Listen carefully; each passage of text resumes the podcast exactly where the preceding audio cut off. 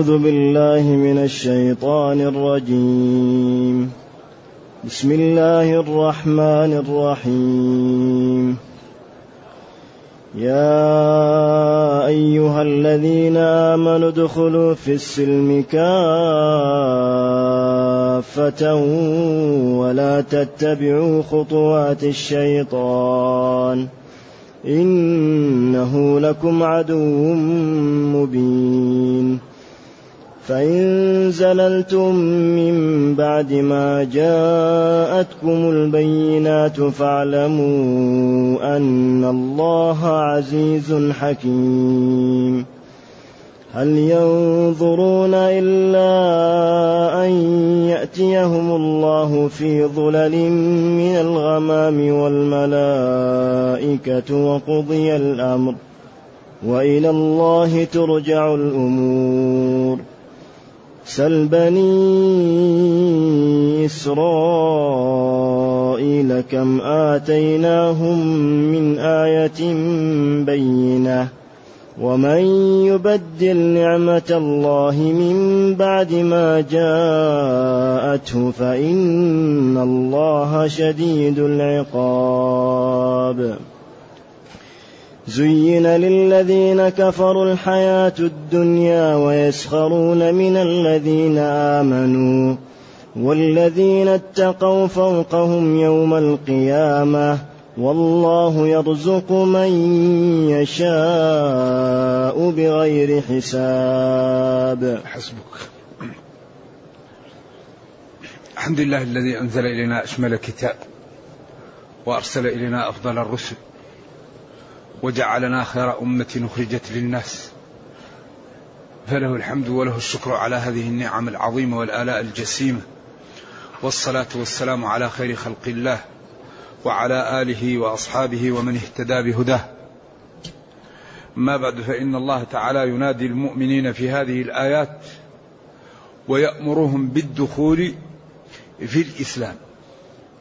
يا أيها الذين آمنوا ادخلوا في السلم كافة ادخلوا في الإسلام. كافة حال. هل هي حال من الإسلام أو من الواو من ادخلوا؟ ادخلوا كلكم لا يبقى أحد خارج عن الإسلام. أو ادخلوا في جزئيات الإسلام لا تبقى جزئية خارجة عن عن عملكم بها. وهذا من إعجاز القرآن. يأتي مليء بحيث إذا أراد المعبر أن يعبر عجز ولذلك ربنا يقول أولم يكفهم أنا أنزلنا عليك الكتاب يتلى عليهم؟ أبعد نزول الكتاب يحتاج إلى أدلة يحتاج إلى برهان يحتاج إلى إيضاح؟ إذا يا أيها الذين آمنوا ادخلوا. بعدين الدخول يكون في شيء نافذ كأنه عبر عن الإسلام.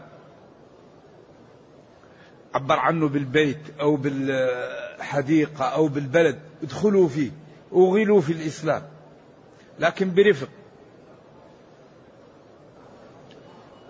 أيوة إذا يا أيها الذين آمنوا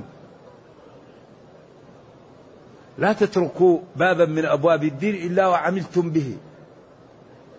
وقيل إن بعض أهل الكتاب أرادوا أن يثبتوا لأن النفوس جبلت على حب ما اعتادت عليه. فهم كانوا يثبتون قالوا يا رسول الله نحن دخلنا في الإسلام فنريد أن نثبت ونريد أن نعمل ببعض الأحكام في التوراة.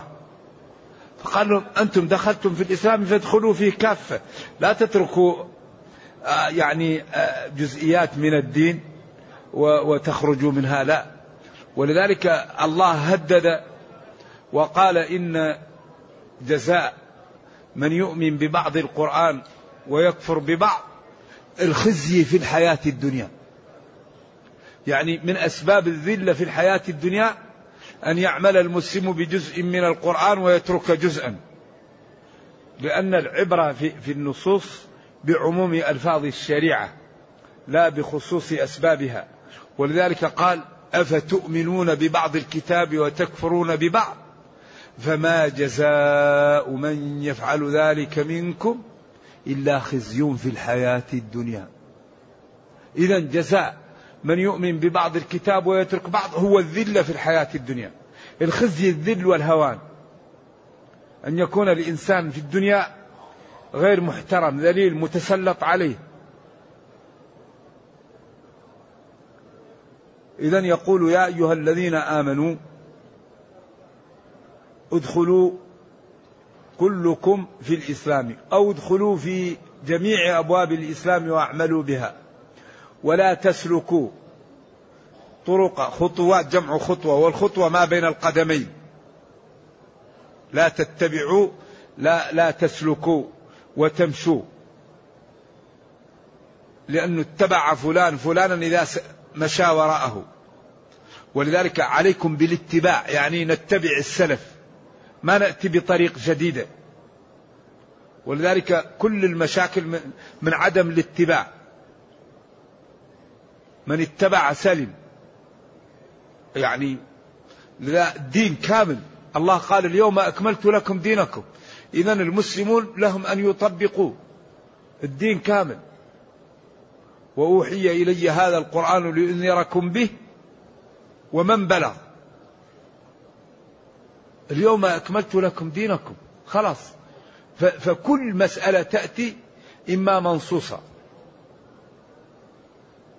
بالنص أو بالظاهر أو جاء ما ما ما ما ما, ما, ما يقاس عليها. ولذلك الله قال اعتبروا يا أولي الأبصار. والطرق التي تؤخذ منها الأحكام أربعة. الطرق التي تنال منها الأحكام في في هذا في هذه الشريعة أربعة. الكتاب والسنة والإجماع وش والقياس. القياس الصحيح. القياس له شروط وله أركان وله موانع وله قوادح وهو من الأبواب التي يعني امتن الله على هذه الأمة بها لأن مسائل الناس لا تتناهى والكتاب والسنة يتناهيان فإذا لم توضع الكتاب والسنة في قوارب كل ما استجد شيء يلحق بها لوقعت الأمة في إيش؟ في مشكلة الآن رجل أو امرأة هلكت وتركت زوجا وأختين وأم. ما الذي نفعل؟ هالكة هلكت وتركت زوجا وأختين وأما. إذا ما يمكن مال فيه نصف وفيه ثلثان وفيه سدس. هل يمكن هذا؟ إذا نتركهم يقتتلون ولا ما لا أفعل؟ وفي نص القرآن ولكم نصف ما ترك أزواجكم. وبعدين قال في, في الأمة لا. أرفع صوتك. فلأمه السدس. والأختان لهما الثلثان. طيب هذه قضية موجودة.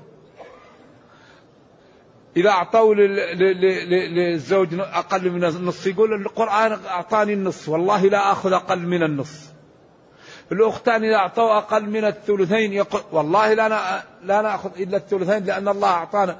الأم تقول والله لا ننقص عن السدس. إذا نتركهم يتقاتلون والله ما لا نفعل.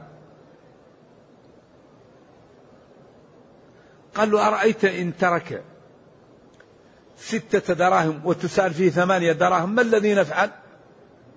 نجعل الستة بمثابة الثمانية ونقسمها عليهم بالنسب. أليس هذا حل وسط؟ ما في واحد آه، يعني ظلم ولا في واحد وكل منهم جاءه النقص. لأن إذا هذه حل قضايا. إذا الدين الدين جاء بالمعقول وجاء بالمنصوص. ولذلك لما قال له لا يباع الرطب بالتمر. قال له أبيع الرطب بالتمر؟ قال له أينقص إذا جف؟ قال له نعم. قال له لا إذا. أينقص إذا جف؟ قال له نعم قال له لا إذا الشريعة معللة. والرجل الذي جاء للنبي صلى الله عليه وسلم وقال إن زوجي ولدت غلاما أسود. إن زوجي ولدت غلاما أسود تساوي أنا أشك في ولدي أو أريد أن ننفيه. لكن بعبارة إيش؟ مؤدبة. بعبارة مؤدبة وراقية. بعدين النبي صلى الله عليه وسلم دائما يضرب المثل بواقع الناس. قال له ألك إبل؟ قال له نعم. قال له ما ألوانها؟ قال حمر. قال له هل فيها من أورق؟ قال له نعم. قال له من أين جاءه الورق هذا؟ قال الأعرابي لعل عرقا نزعه. بعدين قال له والولد قال له والولد لعل عرق نزعه. فالأعرابي امتلأ فرح و و و و وتشرب القضية ومشى في غاية السرور. أصل وفرع وعلة وحكم. كل الأجزاء والحديث صحيح. إذا الشريعة وضعت في قوالب كل ما استجد شيء إيش؟ نلحقه لكن ما نروح نقيس على العلم العلم لا يقاس عليه. الله جعل مواقيت. نروح لا نجعل إحنا ميقات من أنفسنا ما هو منصوص مشكلة هذا لأنه قال هن لهن ولمن أتى عليهن. فالعلم كيف تقيس على العلم؟ هو علم مبين.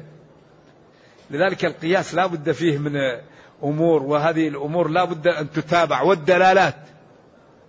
لا بد أن تكون الدلالة تعطي.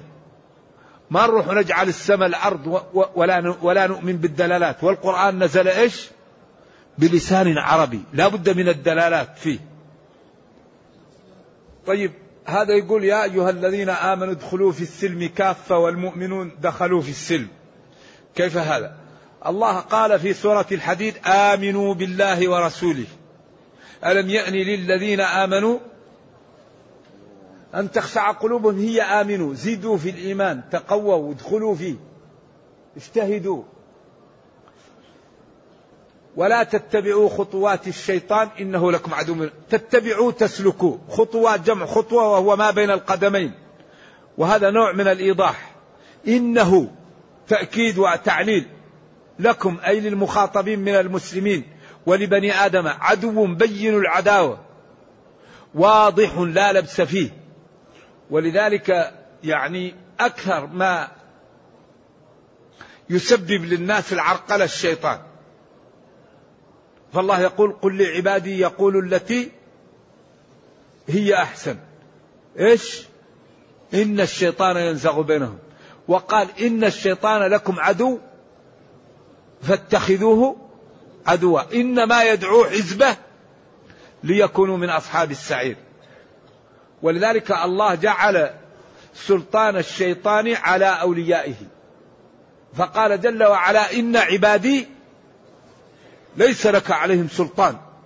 إنما سلطانه على الذين يتولونه. أما المتقون فالشيطان إذا دخلوا بلد يفر. ما يقدروا آه، يعني الشياطين للمتقين لأنه إذا دخل بلد الشيطان يهرب. لكن أصحاب الفجور والفسوق والعهور والغيبة وعدم الانتباه هؤلاء الذين يصادقون الشياطين ويفرحون بهم. ولذلك قال جل وعلا إن عبادي ليس لك عليهم سلطان. إنما سلطانه على الذين يتولونه. ولذا لا يعالج الشيطان إلا بالاستعاذة بالله. شياطين الإنس الجن.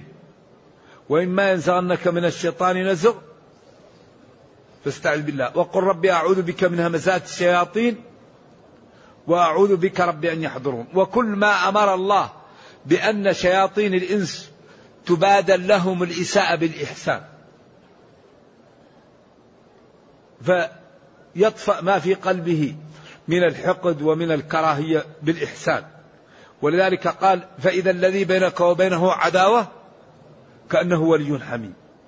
ولكن هذا لا يعطى إلا من اتصف بصفتين الصبر والحظوة عند الله. وما يلقاها إلا الذين وما يلقاها إلا ذو حظ عظيم. إذا شياطين الإنس تبادل لهم الإساءة بالإحسان. كل ما أساء إليك شيطان من شياطين الإنس تحسن إليه. فبإذن الله تعالى يتحول ما فيه من الكراهية والنفرة محبة واحترام. وشياطين الجن ما لك إلا أن تستعيذ بالله.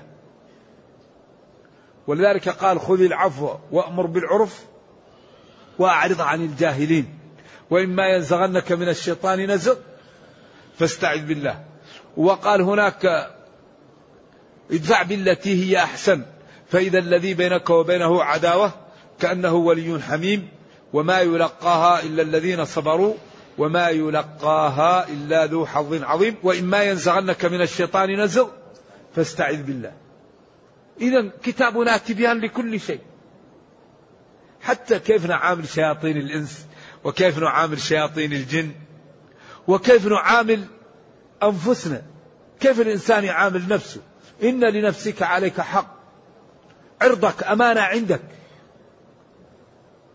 جسمك أمانة لا يجوز أن تعرض عرضك لأن يكلم كما أنه لا يجوز أن تعرض جسمك لأن يمرض.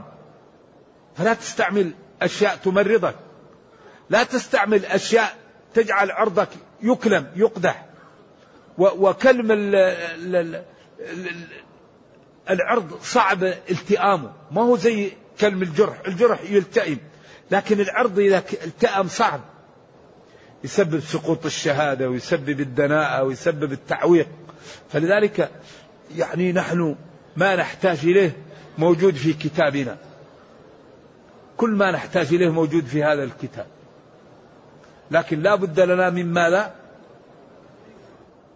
لا بد لنا من فهمه أولا. أول شيء نفهم ثم نطبق. لا بد من الوقت.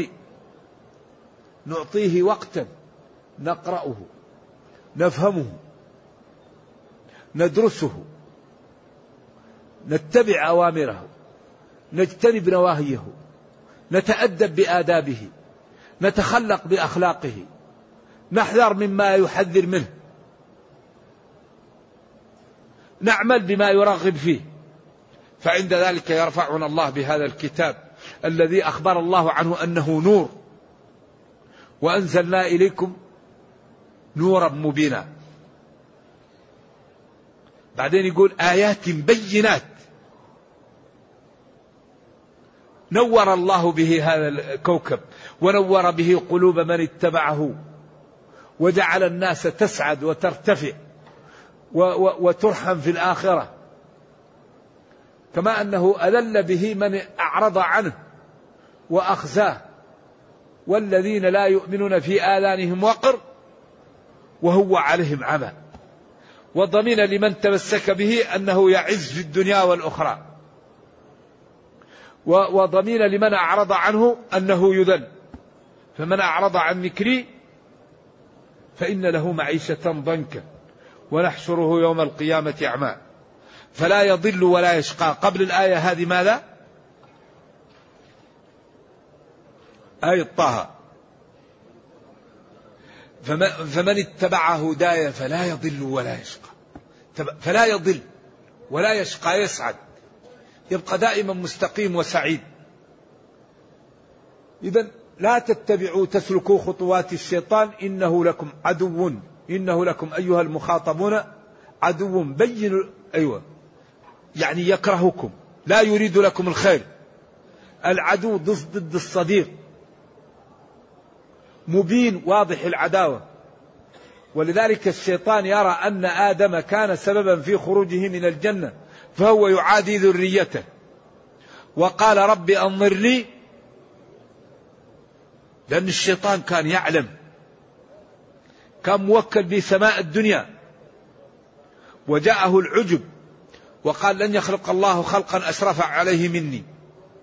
فالعجب أعوذ بالله سبب له الخروج من الجنة. خرج منها مذءوما مدحورا ملوما مطرودا مخسوءا مهزوءا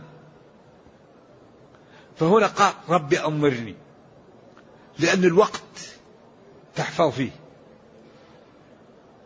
الوقت تصلي فيه. الوقت تجمع فيه المال. الوقت تنمي فيه. الوقت تزرع فيه. الوقت تنجب فيه أولاد. لا يمكن أن تعمل شيء في الدنيا إلا بالوقت. ما يمكن شيء بدون الوقت. الصلاة لازم لها من وقت تصلي فيه. الصوم لازم من ظرف تصوم فيه. الزراعة لازم تزرع موسم تزرع فيه. منمي لازم من وقت الذي نميت من الأنعام تنجب فيه. أولاد لازم من وقت يأتوا الأولاد فيه. إذا الوقت عجيب. فالشيطان عارف قيمة الوقت وعارف أنه إذا رأى الوقت يضلل أكبر كمية من أبناء آدم فقال ربي أنظرني. لما قال له خذ منها مذءوما مدحورا بعدين قال ربي أنظرني. وربنا كريم قال إنك من المنظرين. قال فبعزتك إيش؟ لأغوينهم. وقال فلآتينهم من بين أيديهم ومن خلفهم وعن أيمانهم وعن شمائلهم. فالذي دينه ضعيف نقول له الدين هذا فيون الشعوب ما في دين. والذي دينه قوي نسوف به. ليش أنت تجتهد في حفظ القرآن الآن؟ أصبر حتى تنتهي من المشاريع اللي عندك بعدين تتفرغ لحفظ القرآن. أما الآن لو حفظت أنت تنشغل. لا تبدأ الآن بالحفظ. ليش تبدأ بوردك في قيام الليل؟ حتى تنتهي من أشغالك بعدين تبدأ إيش؟ بوردك ليش تحج السنة هذه يا أخي وأنت عندك أشغال؟ أخر الحج إلى السنة اللي بعد هذا. إذا يحاول يكفر. فإن لم يستطع يسوف بك. فإن لم يستطع يدخل لك إيش؟ الرياء. إن لم تستطع وانشغلت بالطاعة يأتي يقول لك ما شاء الله. والله الناس تذكرك بالخير. فإن كنت كريم يقول ما شاء الله الناس يذكروك بالجود وبالإعطاء ما شاء الله. وإن كنت شجاع ما شاء الله ناس يذكروك بالشجاعة. وإن كنت خطيب ناس يذكروك بالفصاحة والبلاغة وإن كنت متعلم ناس ما شاء الله يذكروك بالعلم وقوة الاستنباط والدلالات. فكل واحد إيش؟ يدخل الرياء. فإذا دخل له الرياء بطل عمله. فإن لم يستطع يشغلك بالمفضول عن الفاضل. تريد أن تزر أخا في الله يقول لك ما لك مال الناس اجلس في بيتك. تريد أن تلقي محاضرة ما لك مال المحاضرات أجلس. تريد أن تنصح أتركك من الناس اجلس في بيتك. أخيرا يشغلك بالمفضول إيش؟ عن الفاضل. إذا الله يقول إن الشيطان لكم عدو إن الشيطان لكم عدو. فاتخذوه عدوا. إنما يدعو حزبه ليكونوا من أصحاب السعير. حتى قال العلماء إنه يوضع له منبر يوم القيامة في النار وذكره الله في سورة إبراهيم. وقال الشيطان لما قضي الأمر إن الله وعدكم ووعدتكم. بالله هل في شيء أوضح من هذا؟ بالله هل يكون فيه عذر بعد هذا؟ ووعدتكم إيش؟ فأخلفتكم. طيب إيش عندكم تقولوا لي؟ أنا كذبت عليكم. ووعدتكم فأخلفتكم. خلاص كذبت عليكم. ولكن ما كانت لي قوة ولا سلطة عليكم إلا أن كل واحد نقول له تعال تعال تعال. كل واحد نقول له تعال يا شيخ تعال. الآخرة متأخرة تعال. الحاضر أحسن لك تعال معي. وما كان لي عليكم من سلطان إلا أن دعوتكم فاستجبتم لي. فلا تلوموني ولوموا. والله لا عذر بعد هذا. إذا يا أخوان نحن لا عذر لنا بعد بيان كتاب الله. الشيطان الله بين لنا ما لا يكون مصيره وما لا يكون مصير من اتبعه. ما أنا بمصرخكم وما أنتم بمصرخي. إني كفرت بما أشركتموني من قبل. إلى آخر الآيات. فإن زللتم أي وقعتم في الزلة وهي الخطيئة والإثم ويدخل فيها دخول أول المعاصي والشرك. من بعد ما جاءتكم البينات النبي صلى الله عليه وسلم والحجج والبراهين الواضحة على صدقه وعلى أن هذا الدين جاء من عند الله وأنه مرسل من عنده وأن من كذب به دخل النار فاعلموا أيقنوا أن الله عزيز غالب حكيم لا يترك الكافر من غير عقوبة. لا يترك المجرم من غير أن يعاقب. وفي هذا من التهديد والتخفيف ما, ما, ما لا يخفى. إذا فإن زللتم زل يزل إذا وقع في الخطيئة. ومنه الإنسان يمشي في الطريق حتى تزلق رجله. أي فإن وقعتم في المعاصي والكفر. من بعد ما جاءتكم البينات البينات جاءكم الرسول وجاءكم القرآن وجاءتكم الحجج والبراهين فأيقنوا أن الله عزيز غالب حكيم لا يترك المجرمين من غير أن يعاقبوا. ومن حكمته أن الكافر لا يدخل الجنة. من مات كافر لا يدخل الجنة. إن الله لا يغفر أن يشرك به. ويغفر ما دون ذلك. لكن بادروا بالتوبة. التوبة التوبة قبل أن يفوت الأوان. المسلم يكثر من التوبة. لأن الله تعالى خلق الإنسان إيش؟ ضعيفا. قال وخلق الإنسان ضعيفا. خلق يعني ضعيف. إذا لا يتماسك لا يصبر عن الشهوة. لا يصبر عن الأشياء.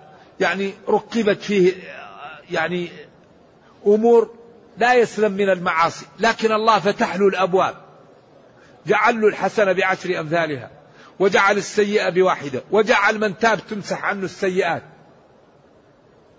فلذلك لما خلق الله الإنسان ضعيفا يعني أعطاه من وسائل الخير ما الله به عليم. فلا ينبغي للإنسان أن لا يتنبه حتى يغلب شره خيره.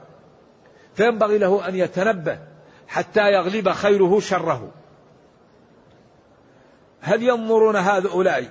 إذا فإن زللتم من بعد ما جاءتكم البينات فاعلموا أن الله جل وعلا عزيز غالب حكيم يضع الأمور في مواضعها ومن حكمته أنه يعاقب المسيء ويكرم المطيع.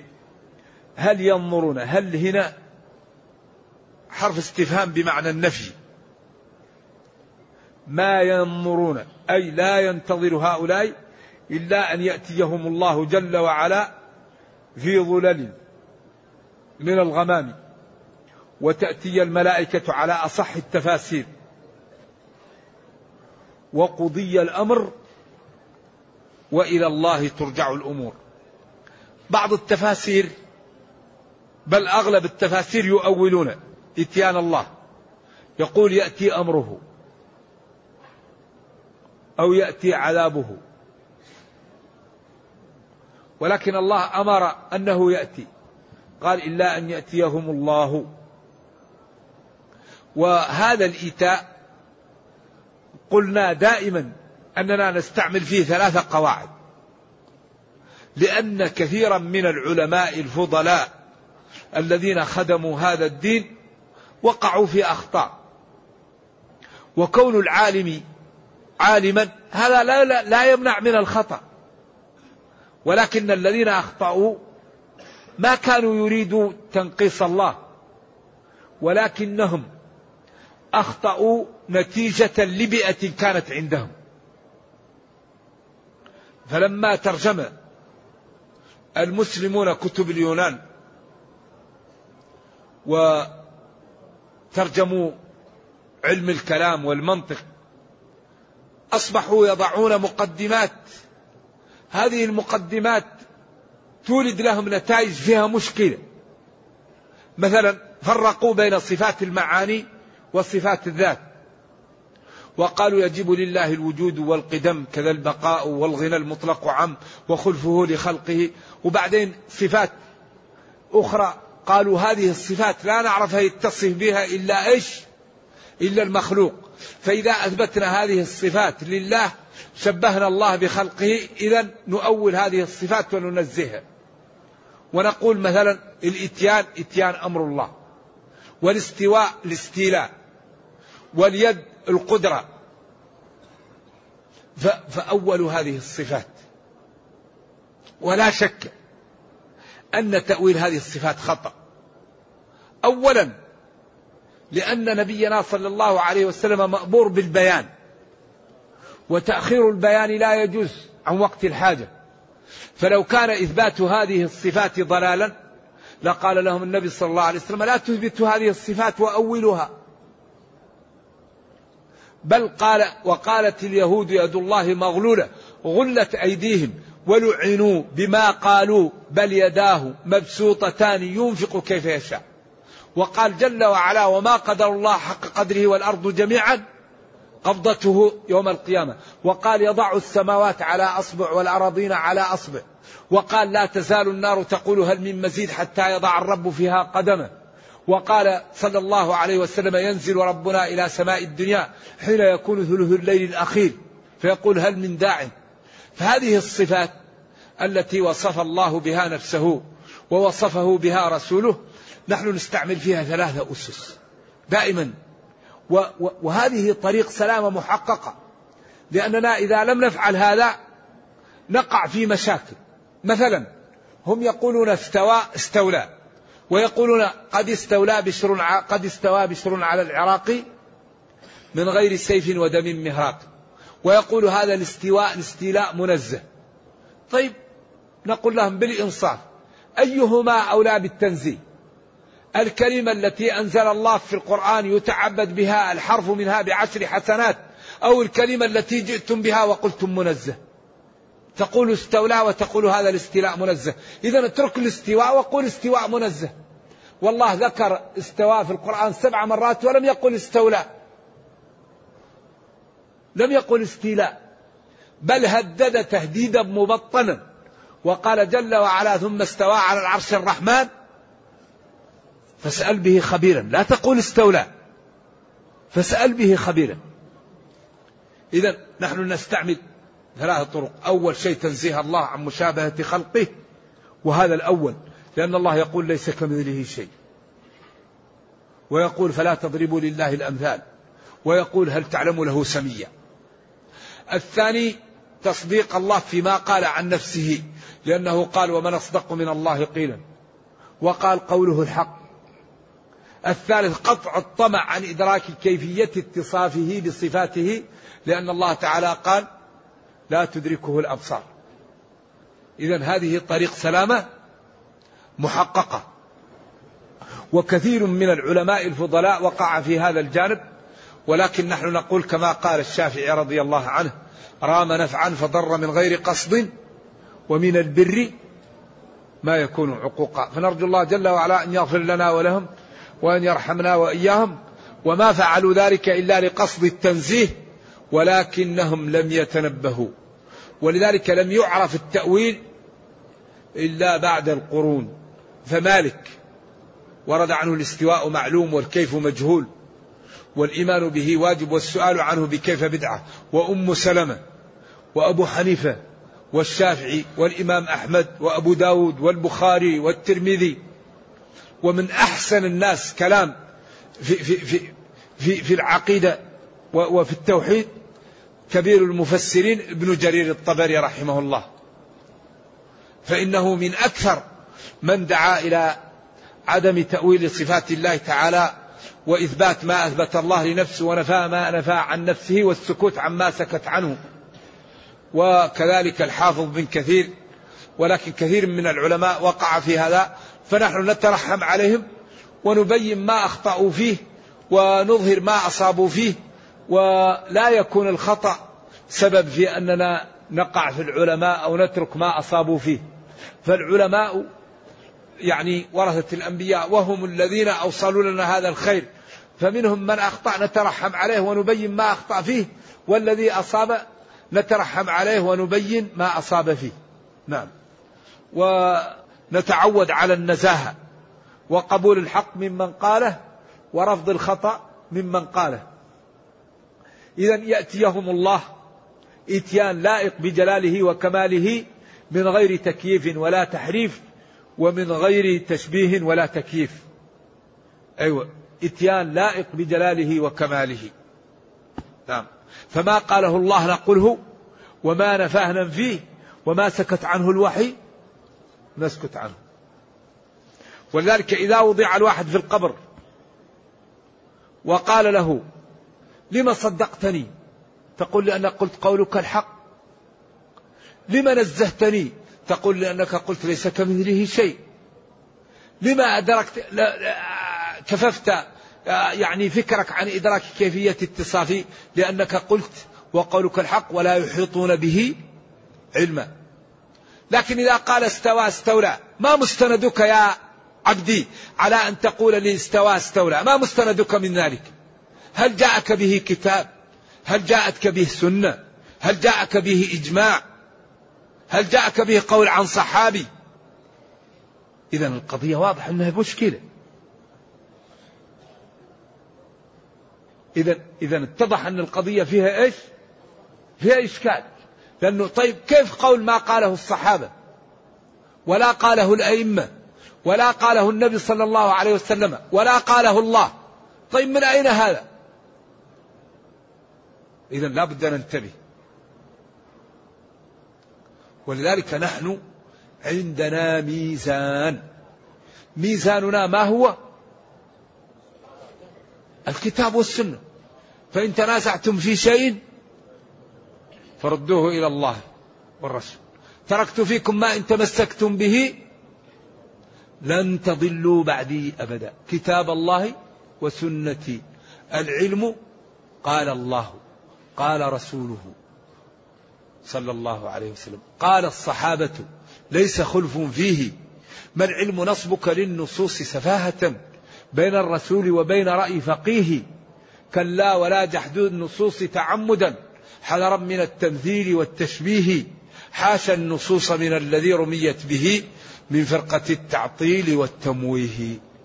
اتبعوا ما أنزل إليكم. اتبعوا ما أنزل إليكم. ولذلك هؤلاء نمشي معهم إلى آخر صفة وهي الوجود. شوف آخر شيء يبقى الوجود. هل الله موجود؟ فإن قال شخص لا كفر. هل العبد غير موجود؟ فإن قال لا كذب. إذا الله موجود والعبد موجود. يقول لك يا أخي الله واجب الوجود والعبد جائز الوجود. نقول واجب الوجود صفاته واجبة الوجود وجائز الوجود صفات جائزة الوجود وبين الصفة والصفة كما بين الخالق والمخلوق. ولذلك العرب الأقحاح ما كانت عندهم مشكلة لأنهم يعلمون كلمة خالق ويعلمون كلمة مخلوق. فصفات الخالق متعالية كالخالق وصفات المخلوق متحاقرة كالمخلوق وبين الصفة والصفة كما بين الخالق والمخلوق. خذ كلمة رأس أضفها إلى الوادي. وإلى الجبل وإلى الإنسان وإلى المال. رأس الجبل رأس الوادي رأس الإنسان رأس المال. إذا هذه مخلوقات تمايزت بإضافاتها. فما بالك بما يضاف إلى الله وبما يضاف إلى المخلوق؟ فالذي يضاف إلى الخالق متعالي والذي يضاف إلى المخلوق متحاقر وبين الصفة والصفة كما بين الخالق والمخلوق. ولذلك الصحابة ما وقع عندهم هذه المشكلة أبدا.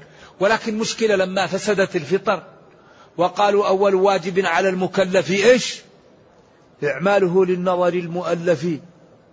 واختلف الأشياخ في التعلق. مشاكل إيش التعلق؟ ما التعلق؟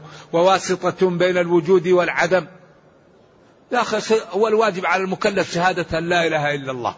فاعلم أنه لا إله إلا الله. يا عم قل كلمة أحاج لك بها عند الله. قل لا إله إلا الله.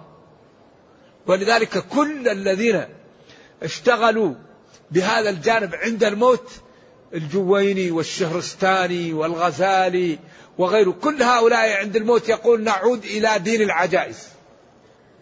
كل من دخل في علم الكلام وتوغل فيه في النهاية يقول أموت على دين العجائز. كفاك من عرفانه الفؤاد الآيات قبل ظهر الفساد.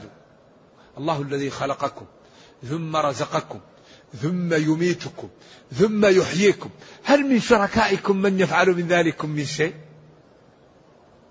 لذلك الذي يعطي الله ينبغي هو ليعبد هو الذي يخاف هو الذي يرجى هو الذي يوصف بما وصف به نفسه. أما نحن نقيس على الله ما يجوز هذا. لذلك يعني من من أحسن الكتب في هذا شرح أبو العز لما لا للطحاوية. الطحاوي الحنفي له رسالة اسمها إيش؟ العقيدة الطحاوية. شرحها واحد اسمه أبو العز حنفي والرسالة موجودة في المكتبات اسمه شرح العقيدة الطحاوية.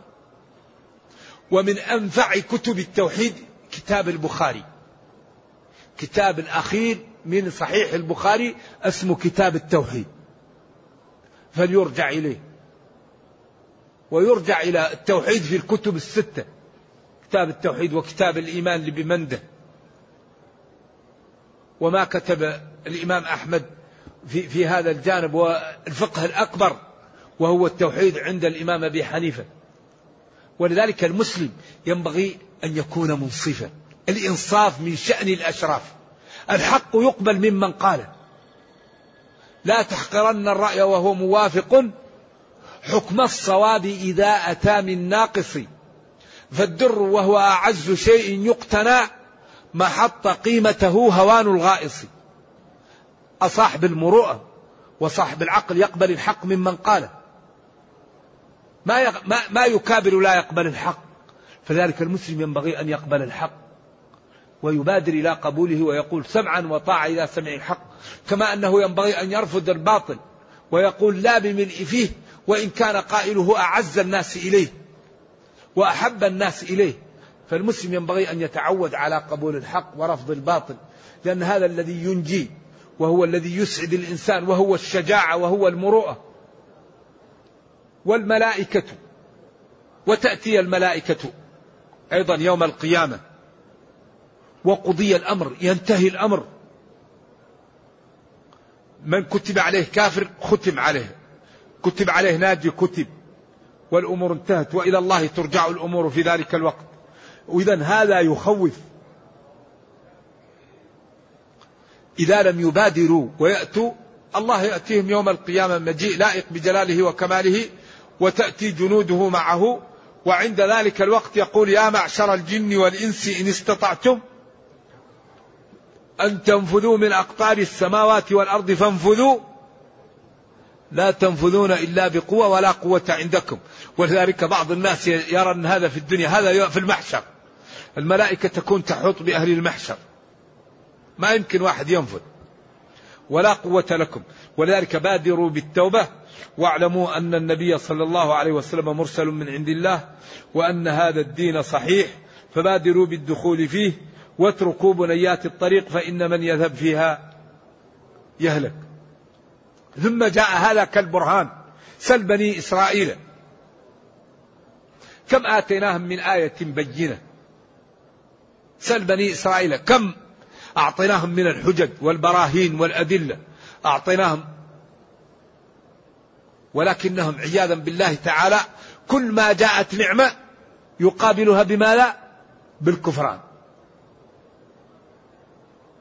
كل ما جاء لليهود نعمة يقابلها بالكفران لذلك الله سلط عليهم من يسومهم سوء العذاب إلى يوم القيامة. وقطعهم في الأرض. قال وقطعناهم في الأرض. وقال وإذ تأذن ربك ليبعثن عليهم إلى يوم القيامة من يسومهم سوء العذاب. وقال وإن عدتم عدنا. إذا اليهود سيسلط الله يهيئ لهم من يذلهم إلى قيام الساعة. وهم لا تقوم لهم قائمة إلا بأن يهيئ لهم الله من ينصرهم. بحبل من الله وحبل من الناس. ولذلك قال لا يقاتلونكم جميعا إلا في قرى محصنة أو من وراء جدر. الجدار هذا هذا تصديق لقول الله تعالى. ومن أكبر شيء يهزم به المسلمون أعداءهم هو ماذا؟ الاستقامة أحسن. إذا استقمنا على ديننا ربنا يهزم أعداءنا. إذا سل يا نبي بني إسرائيل كم آتيناهم؟ كم للتكثير أو للاستفهام؟ من آية كم آتيناهم؟ من آية بينة واضحة. بعدين قال ومن يبدل نعمة الله من بعد ما جاءته فإن الله شديد العقاب. قال ومن يبدل كأنه جاء بالكلام يدخلهم ويدخل غيرهم. لأنهم هم ممن بدلوا فيدخلون في هذه ويدخل من كان على ساكلتهم ثم قال زين للذين كفروا الحياة الدنيا. زين المزين الله أو هيأ الله تعالى الشيطان أن يزين لهم ذلك. لأن قال الشيطان سول لهم وأملى لهم. ويسخرون هؤلاء الكفار من الذين آمنوا. والذين اتقوا فوقهم يوم القيامة والله يرزق من يشاء بغير حساب. الغريب يا شيخ أنه دائما يا إخوان المتق المتقون يهيئ الله لهم من المجرمين من يسخر منهم. مسكين جاك المطوع شوف مسكين زي التيس يسخر منه. شوف مشيته ثوبك اشبو أشبك. بعدين دائما تجد أعوذ بالله الفسقة يتجمعون على الطيبين شوف مسكين هذا؟ أشبك. يعني لما يشوف واحد رايح للصلاة مستعجل والله يشوفه صائم عطش أو عنده خشية خاف ذاهل عن الناس للخوف من الله ومن يوم القيامة يقول شوفوا مسكين. فلان فينك أنت؟ يعني يسخر منه. زين للذين كفروا الحياة الدنيا. لا يرى إلا الحياة. لا يرى إلا البنيان إلا المال المزارع. ما يرى إلا هذا. وأي واحد يشوفه يشتغل بالصلاة هذا مسكين يضيع وقته. طول وقته رايح جاي للصلاة مسكين. طول يوم يعطش نفسه إيش ما كنت؟ الله غني عن هذا. بقيت أنت لست غني عن هذا. زين للذين كفروا الحياة الدنيا. دائما. لا يريدون إلا هي. طول وقت شغله للحياة. وأي واحد يراه يشتغل لغير الحياة مسكين هذا ما هو فاهم. هذا مغفل مسكين. والذين اتقوا فوقهم. في الغرف. وهؤلاء في الدرك. ولذلك قال يوم يجمعكم ليوم الجمع. ذلك يوم تغاب. تغاب. لذلك لا يغتر الواحد بالسيل الجارف لا يغتر بالموضع لا يغتر بكثرة اللاهين بكثرة اللاعبين بكثرة الغافلين لا يغتر.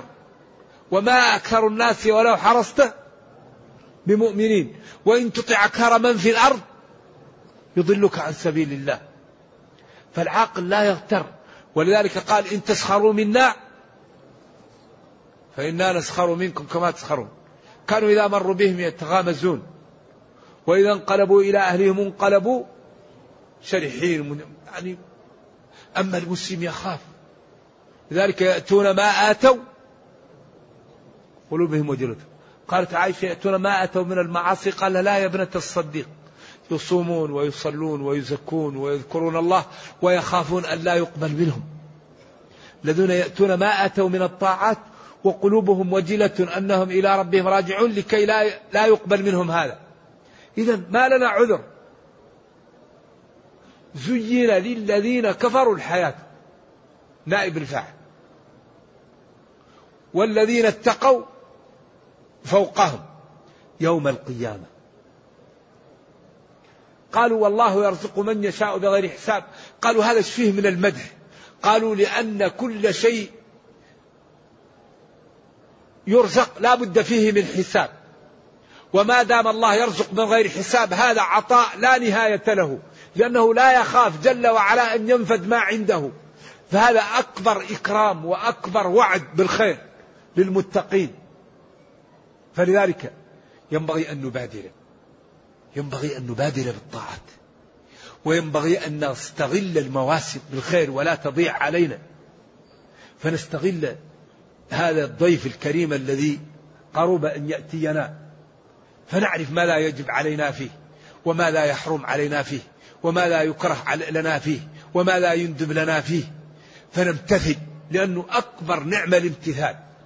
ونعود أنفسنا على الامتثال والاجتناب ونعلم أن الله تعالى كريم وكل ما نحتاج إليه الله يعطيه لنا. الله كريم ولا تخفى عليه خافية وقادر ويقول من كان يريد ثواب الدنيا فعند الله ثواب الدنيا والآخرة. ويقول يا أيها الناس أنتم الفقراء إلى الله والله هو الغني الحميد. ويقول فمن زحزح عن النار وأدخل الجنة فقد فاز. وما الحياة الدنيا إلا متاع الغرور. فلنبادر فلنبادر ولا نترك المواسم تضيع علينا. ولنسدد ونقارب ونبشر بالخير. نرجو الله جل وعلا أن يوفقنا وإياكم لما يحبه ويرضاه وأن يجعلنا جميعا من المتقين. إنه خير مسؤول والقادر على ذلك. وصلى الله وسلم وبارك على نبينا محمد وعلى آله وصحبه. والسلام عليكم ورحمة الله وبركاته.